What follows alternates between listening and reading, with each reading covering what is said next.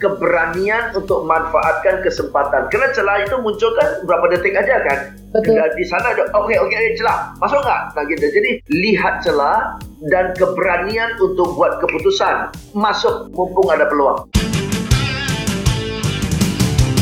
Smart FM presents Smart Business Talk with Mr. James Gui from Academia Singapore. Smart Business Talk.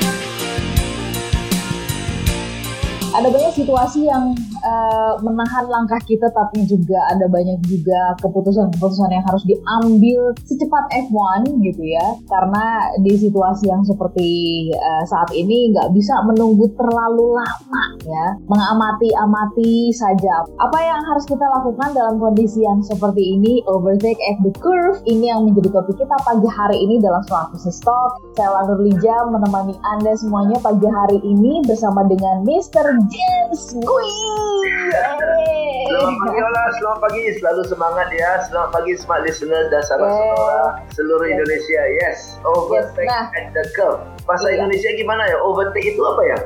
Menyalip, menyalip di tikungan ya.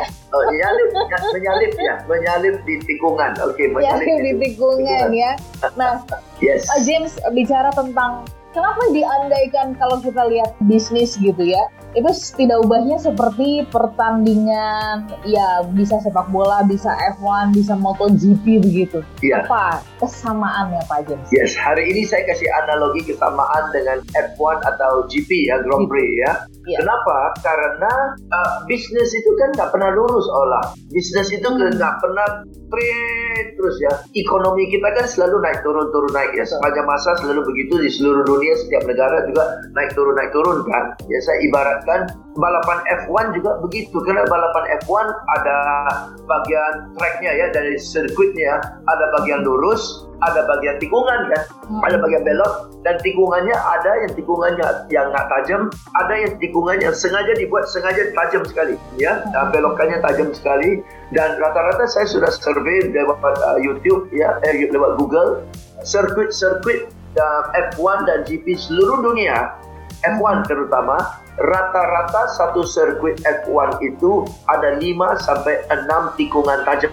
5 sampai 6 tikungan tajam. Saya sudah cek uh, yang di sirkuit Monaco, sirkuit Jerman, sirkuit Bahrain, rata-rata ada 6 tikungan, 5 sampai 6 tikungan yang tajam.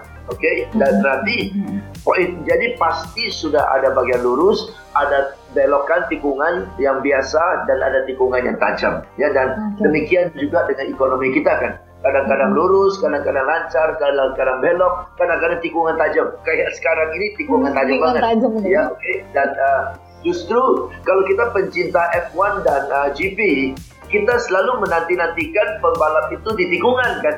Karena tikungan itulah serunya, tikungan itulah di mana uh, ada kesempatan untuk menyalip menyalip di tikungan. Ah, menyalip di tikungan. Di, di lurus itu nggak pernah overtake, nggak bisa overtake di lurusnya. Selalu overtake di tikungan. Oke. Okay. Karena nah, ya, gimana ya, caranya ya. supaya bisa overtake? Ya. Ini kan butuh kelihayan, butuh keterampilan ya. dan butuh mental yang kuat ya, keberanian gitu loh. Itu menyalip itu kan butuh keberanian banget. Nanti kita bahas ya, uh, Pak Jens. Kalau ini diimplementasikan di dalam uh, berbisnis seperti apa? Yang menarik tadi Pak James mengatakan bahwa bisnis itu tuh tidak lurus ya. Nah mohon di, dikoreksi kalau ada pemikiran yang mengatakan bahwa kalau bisnis kita tuh seperti jalan tol bahayanya gimana? Uh, apa yang harus kita ketahui? Silakan Pak James.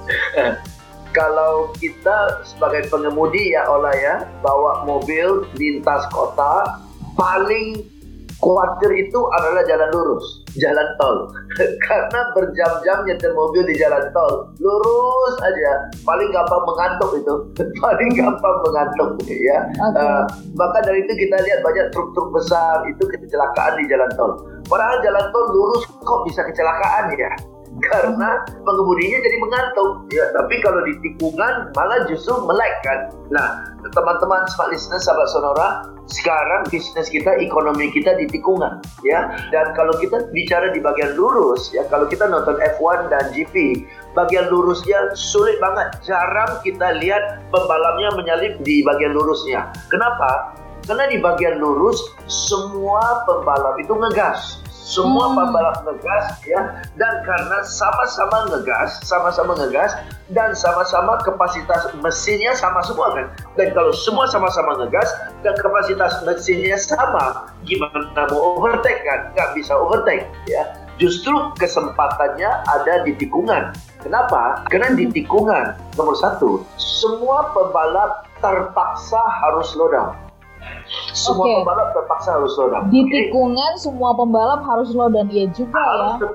Okay. Ya kalau di tikungan ngegas bisa kecelakaan ya Pak James. Betul. Jadi semua harus slow down, oke? Okay? Yang kompetitor besar, kompetitor kecil, duitnya kencang, duitnya tanggung, semua harus slow down. Karena ekonomi melemah. Oke, okay? sekarang bisnis Anda dan bisnis kompetitor sama-sama slow down kan? Oke, okay? nah satu. Kedua, walaupun sama-sama slow down, nah, cara cara mengurangi kecepatan itu bervariasi. Mm -hmm. Ada yang mengurangi kecepatan secara signifikan, ada yang mengurangi kecepatan tapi nggak terlalu slow banget. Mm-hmm. Betul? Nah, okay. di sanalah perbedaan antara dua pembalap itu akan create gap kan uh-huh. gap ya sehingga sehingga muncullah jarak antara okay. dua pembalap itu nah sehingga keluar ke tikungan jaraknya beda nih sekarang yang yeah. slow down banyak akan ketinggalan jauh, slow down yeah. sedikit akan di depan. Oke, okay? nah Betul. jadi sekarang saya tanya kepada anda, sama-sama kita harus slow down. Apakah anda slow down lebih banyak daripada kompetitor anda? Atau slow down slow downnya Anda masih lebih cepat daripada kompetitor Anda. Nah, sekarang dalam tikungan ini sudah tidak bahas kapasitas mesin. Oke. Okay. Betul kan? Nah, ya, ya, ya. dibahas adalah kemampuan supir. Ya, mm -hmm. dibahas kemampuan supir. Seperti Ola tadi bilang, keberanian supirnya. Oke, okay? mm -hmm. tikungannya. Nah, kalau supir yang lebih nekat mengurangi kecepatan lebih dikit. Supir mm -hmm. yang ketakutan mengurangi kecepatannya banyak. Oke, okay? jadi tergantung kualitas supirnya sekarang. Oke. Okay. Dan juga confidence-nya supir kan olah ya. Confidence yeah. ya kalau dia confident dia mengurangi kecepatan dikit. Tapi kalau dia kurang confident dia lebih slow down banyak. Nah, hmm. yang buat dia confident atau tidak confident kan skillnya. Semakin dia keterampil, semakin dia berani cepat. Semakin kurang keterampilan, semakin dia berani. Hmm. Poin pertama. Poin kedua, kalau dia udah sering-sering latihan dan dia udah lewatin tikungan itu berpuluhan kali, dia udah tahu sih bagaimana cara main di tikungan itu. Mm-hmm. Jadi ini experience ya, practice experience. Oke. Okay. Skill, practice, experience dan confident dan keberanian ya, nekat ya. Okay. Itu semua gabung di tikungan ini. Nah, uh, persoalannya ini dia nih ya yang ada di, di tikungan ini ini nggak pernah dibahas di bangku kuliah ya walaupun kita kuliah bisnis sekalipun bertaraf internasional atau di jurusan ekonomi mana pun tuh nggak ada ya Pak James ya. Bahas ini loh ya eh, keterampilan yang ada di tikungan. Karena ini gabungan antara tadi Pak James katakan antara uh, confidence ya kemudian juga antara skill antara experience apakah ini yang dinamakan dengan uh, intuition dalam situasi seperti yes, ini benar-benar intuisinya masih tajam ini Pak intuisinya di mana olah intuisinya adalah di sini sekarang katakan ada tiga pembalap ya antara pembalap satu dan dua tadi kan pertama begini Betul. terus karena slow down kan begini nih jadi yeah. oke okay? yeah. nah kalau kita adalah pembalap ketiga yang tadinya sama sekali nggak bisa masuk nih karena ada antara pertama dan kedua sudah ada celah begini, sudah ada gap begini. Nah, kita pembalap ketiga yang di belakang sudah bisa lihat ah ini ada celah nih, ada celahnya. Nah, jadi kemampuan untuk lihat celah yang diakibatkan oleh pembalap-pembalap yang slow down. Nah, itu yang Allah bilang intuisi. Oke. Okay? Melek lihat celah, melek lihat celah dan kemampuan untuk baca peluang. Nah ini celahnya dan keberanian untuk manfaatkan kesempatan. Karena celah itu muncul kan berapa detik aja kan. Betul. Dan di sana ada oke okay, oke okay, celah masuk nggak? Nah gitu. Jadi lihat celah dan keberanian untuk buat keputusan masuk mumpung ada peluang. Nah, oke okay? dan itulah intuisinya. Itu intuisi. Nah, jadi kalau kita bahas begini olah, kita udah bisa lihat bahwa sebenarnya tikungan itu peluang kan. Enggak ada pembalap yang mengeluh Karena ada tikungan. iya, justru mereka memang mengharapkan ada banyak tikungan supaya bisa membalap begitu kan? Betul. Justru pembalap harapkan tikungan kan. Di tikungan ada peluang kan. Tapi yeah. kenapa kita yang namanya praktisi bisnis dan ekonomi setiap kali ada tikungan mengeluh, setiap kali tikungan drop, dan justru gunakan tikungan sebagai alasan untuk tidak berprestasi. Bahkan si Winston Churchill pernah ada satu quote dan saya ini ketemu dengan nggak sengaja olah never put to waste a good crisis. Jadi dia bilang jangan mensia-siakan krisis. Oke, okay, justru jangan menyia-nyiakan krisis. Yes, jangan menyia-nyiakan krisis karena krisis adalah peluang. Oke, okay? jangan sia-siakan. Nah, bisa jadi salah satu yang bisa kita lakukan, Pak, adalah justru kita lebih tenang dibandingkan dengan kompetitor kita. Kita lebih fokus dibandingkan dengan kompetitor kita. Kita lebih berpengalaman dibandingkan dengan kompetitor kita. Atau hal yang sederhana, tim kita lebih ringkas daripada kompetitor kita atau orang-orang kita lebih kompak daripada kompetitor kita. Atau lokasi kita lebih unggul dibandingkan dengan kompetitor kita. Atau dalam hal tertentu kita sedikit lebih siap daripada kompetitor kita. Atau kita sedikit lebih lincah daripada kompetitor kita. Itu semua keunggulan Bapak itu semua keunggulan. Ya, jadi cari tahu, rincikan, make a list of what do you think your strengths are. Dan keunggulan itu selalu dibandingkan dengan kompetitor. Kompetitor bisa jadi mereka besar, dari segi keuangan mereka kuat. Tapi dari segi kelincahan dan fleksibilitas, bisa jadi kita lebih fleksibel, kita lebih lincah, kita bisa customize. Itu yang buat kita bisa lebih unggul. Ya, jadi ya fokuslah on what is possible, Pak. Ya, jadi karena relatif slow down, staff-staff yang skillnya kurang, itu bisa di-train atau dalam kondisi kayak gini eh, kita bisa mengalih fungsikan staff kita ya.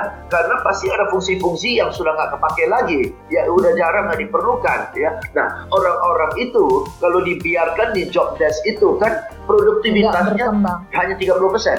Betul, nah betul, betul. 70 persen itu orang itu bisa dipakai untuk apa nih ya kan? Sehingga keluar dari tikungan orang-orang yang tadinya nggak kepake sekarang sudah punya skill baru kan? Skill baru ya. Nah ya. ya korek korektifnya sih seperti itu. Atau mungkin selama ini selama ini uh, cara sistem anda ini berantakan banget. Sistem administrasinya perasipannya berantakan banget. Nah ini kesempatan untuk merapikan atau data customer anda nggak pernah ditata dengan baik nah sekarang ditata ulang atau selama ini sistem Anda manual. Nah, sekarang kesempatan untuk switch ke uh, sistem uh, apa computerized gitu ya. Jadi ini adalah kesempatan karena slow down untuk make many many corrective actions sehingga keluar dari tikungan ini tim kita jauh lebih enteng, sistem kita jauh lebih rapi.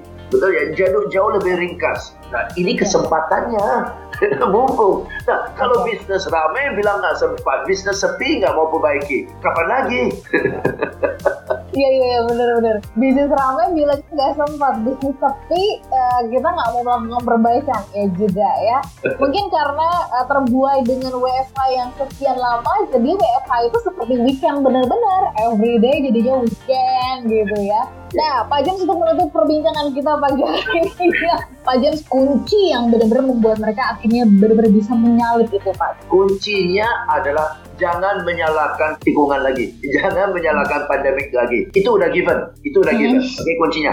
Terima, terima kenyataan, menghadap kenyataan. Oke, okay? satu. Kedua, fokus ke lihat peluang. Ya, peluang di mana yang bisa kita masuk yang ya, muncul karena lawan kita slow down. Oke. Okay. okay? Dan ketiga adalah lakukan koreksi-koreksi, perbaikan-perbaikan ya supaya keluar dari kurva ini kita jauh lebih lincah. Kami pamit saya Wanur Lija. Saya James Gui. Have, Have a fantastic, fantastic day. day. That was Smart Business Talk with Mr. James Gui from Academia Singapore. Brought to you by Smart FM Network.